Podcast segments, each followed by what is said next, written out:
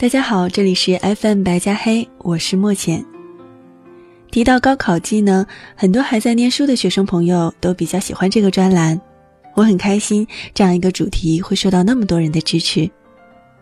其实我更希望这类的节目不仅仅是针对于即将要参加高考的同学，我更希望它的受众群能够更广泛一些，可以包括还在读初中的同学，或者已经顺利成为大学生的朋友们。因为学习不仅仅是一件事情，也可以说算是一种态度。我们无论处于哪一个年龄段，都需要学习，学习知识，学习为人处事的方法，学习乐观积极的精神，学习他人身上值得我们学习的一切。所以呢，这一期的高考季，我们来分享一篇并不是只针对高中生的文章。我希望，不论是处于哪个年龄段的你。都不要放弃每一个学习的机会，更不要觉得自己参加完高考以后就可以彻彻底底的松懈下来，好像高考过后就可以不再把学习看得那么重要了似的。你要知道，那些成功人的背后，永远都有他们所付出的不为人知的辛苦和艰辛。只要你肯努力，总会有奇迹在等着你。来自一心，我从来不信这世间。会无路可走。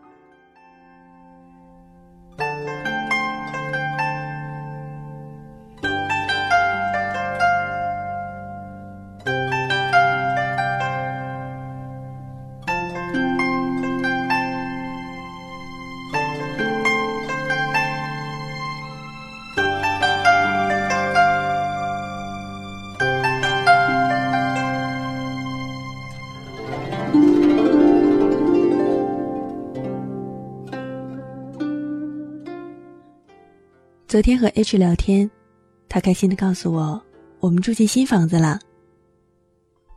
发过来的图片上，书房照片墙里有我们宿舍的合照，窗台上一排绿植在明媚阳光下清脆好看。大学时，H 的床铺在我的对面，他不止一次的跟我说，我一定要在毕业后两年之内让我爸妈住上新房子。我一直以为他只是说说而已，因为刚入职，普通本科毕业生两年的工资，相比于新房首付，简直是杯水车薪吧。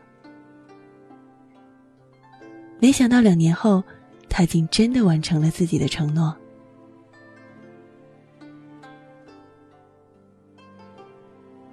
H 的父亲在他初中时得了脑梗塞，瘫痪在床，花了很多钱治疗。他母亲没有工作，原本便是低保户的家境更加雪上加霜。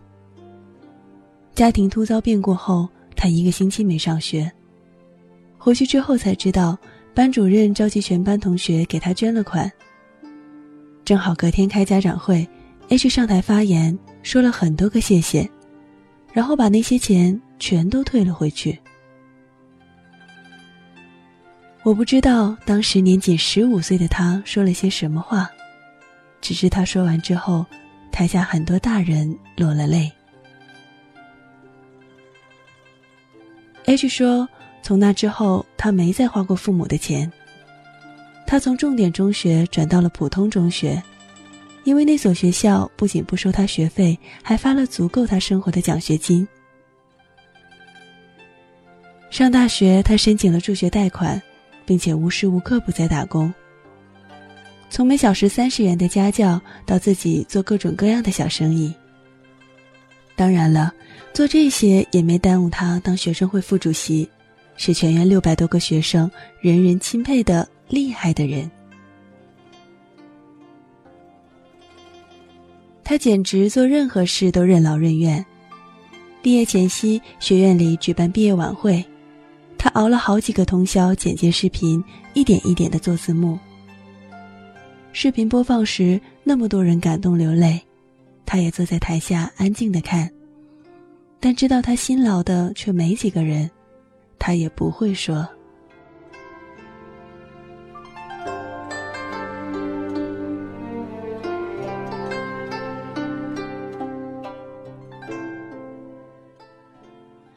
我和他住在一起这么久，眼看他过得如此拼命和辛苦，却从未听过他一句怨言。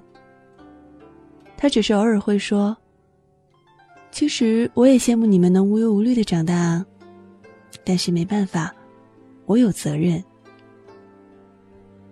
所以，他大学四年不仅没向父母要过一分钱生活费，还每年过年交给他们几千块。工作之后，在房地产公司上班，每逢开盘便加班累到团团转。为了早点攒够钱买房子，他跟我描述的生活是一分钱掰成三半花。如今他的工资节节高升，但仍然穿最朴素、最便宜的衣服，却攒钱给爸妈买最好的东西。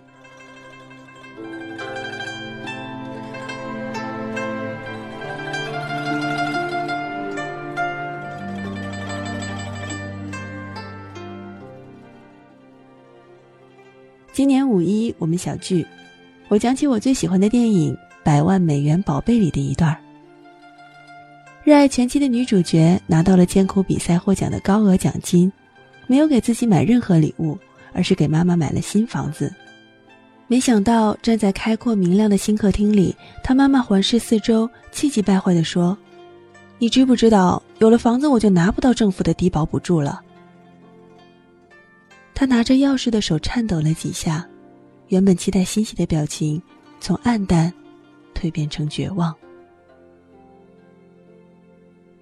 我跟 H 说：“我看这一段的时候总是想起你，当然了，后半段不符合。”H 大笑：“后半段也符合。有了新房子，我们家现在也拿不到低保补助了，除非我从户口本上独立出去，因为。”房产证是我的名字啊！他一定不知道，在我苍白贫瘠的生活背后，因为他，因为他爽朗的笑声和弱小但蕴藏着巨大能量的背影，我竟凭空多了不知多少勇气。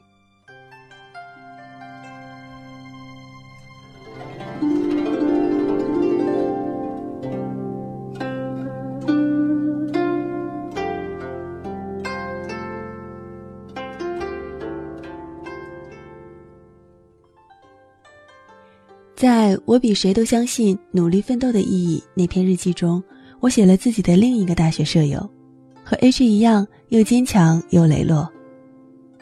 实际上，我还有好几个舍友，一个是春夏秋冬四季都每天五点半起床，或锻炼或学习，在院队连续三年获得校女篮冠军的勤奋小姐。还有一个是自学日语一年通过了二级，在上海过得金光闪闪的灿烂女孩。而在我如今的研究生女同学里，有人是一战到底某一期的战神，有人拿到了第一年年薪便二十万的 offer，有人开了自己的公司，有人二十五岁便博士毕业。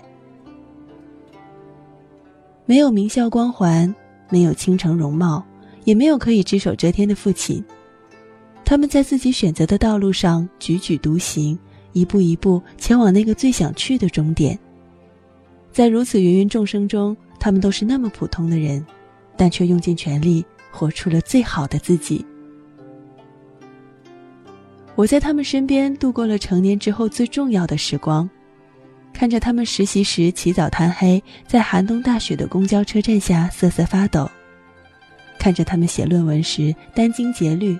在浩如烟海的文献中一步一步攀爬，看着他们工作后兢兢业业，在偌大的城市里找到微弱但温暖的光芒。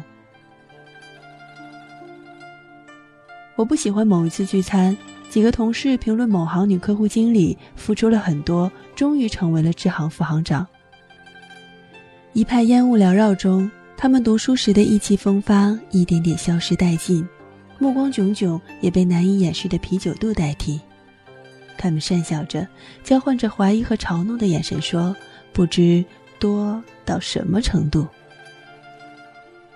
而只有我悲哀的在心底发出感叹：不管传言是真是假，为何男生破格晋升，掌声一片，而女生便要承受流言蜚语和质疑指责？相比起来，我更欣赏身边的这些女孩们对校园、对职场、对生活的态度。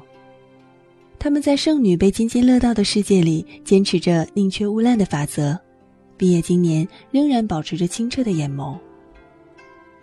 他们在女博士被称为第三性的时代里，守护着做学问的纯良，对枯燥无味、没有尽头的学术生活保持着最初的热情。他们似乎天生具备一种独特的韧性，在荆棘遍地的大环境里，既不呼天抢地，也不固步自封，积极适应着种种残酷的法则，然后在孤独又狭窄的夹缝里倔强地成长着，直至幼弱的蓓蕾终于绽放出幽芳的香气。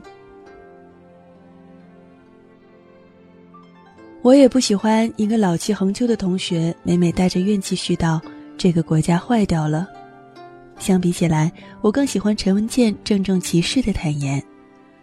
在我成长的岁月中，日子不是一天比一天匮乏，反倒是一天比一天有希望。这是我们那一代人的幸福。他并非盲目闭塞，他只是看到，在这片广袤的土地上，忧患与安逸、悲剧与欢乐永远并存。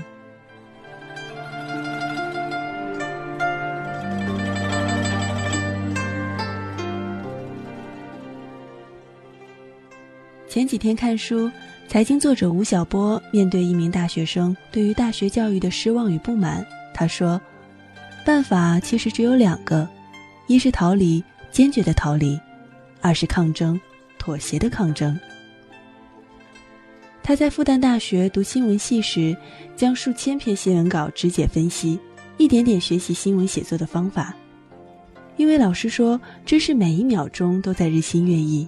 所以他将自己关进图书馆，一排一排的读书，从一楼读到二楼，从二楼读到三楼，最后读到真本库。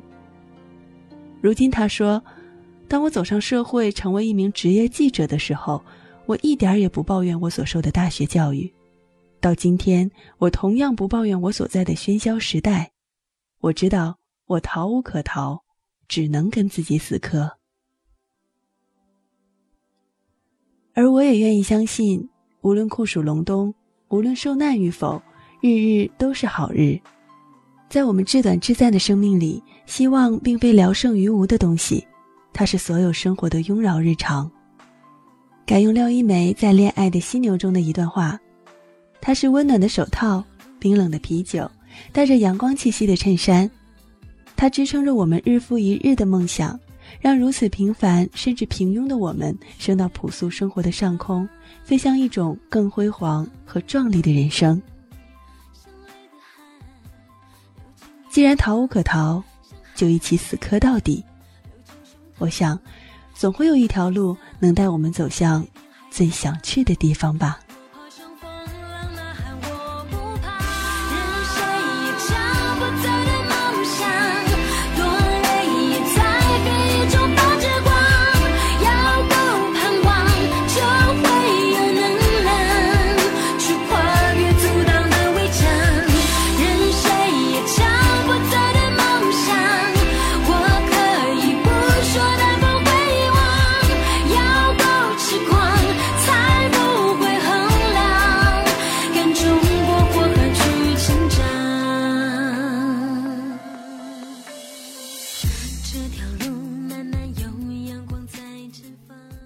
以上就是本期高考季的全部内容。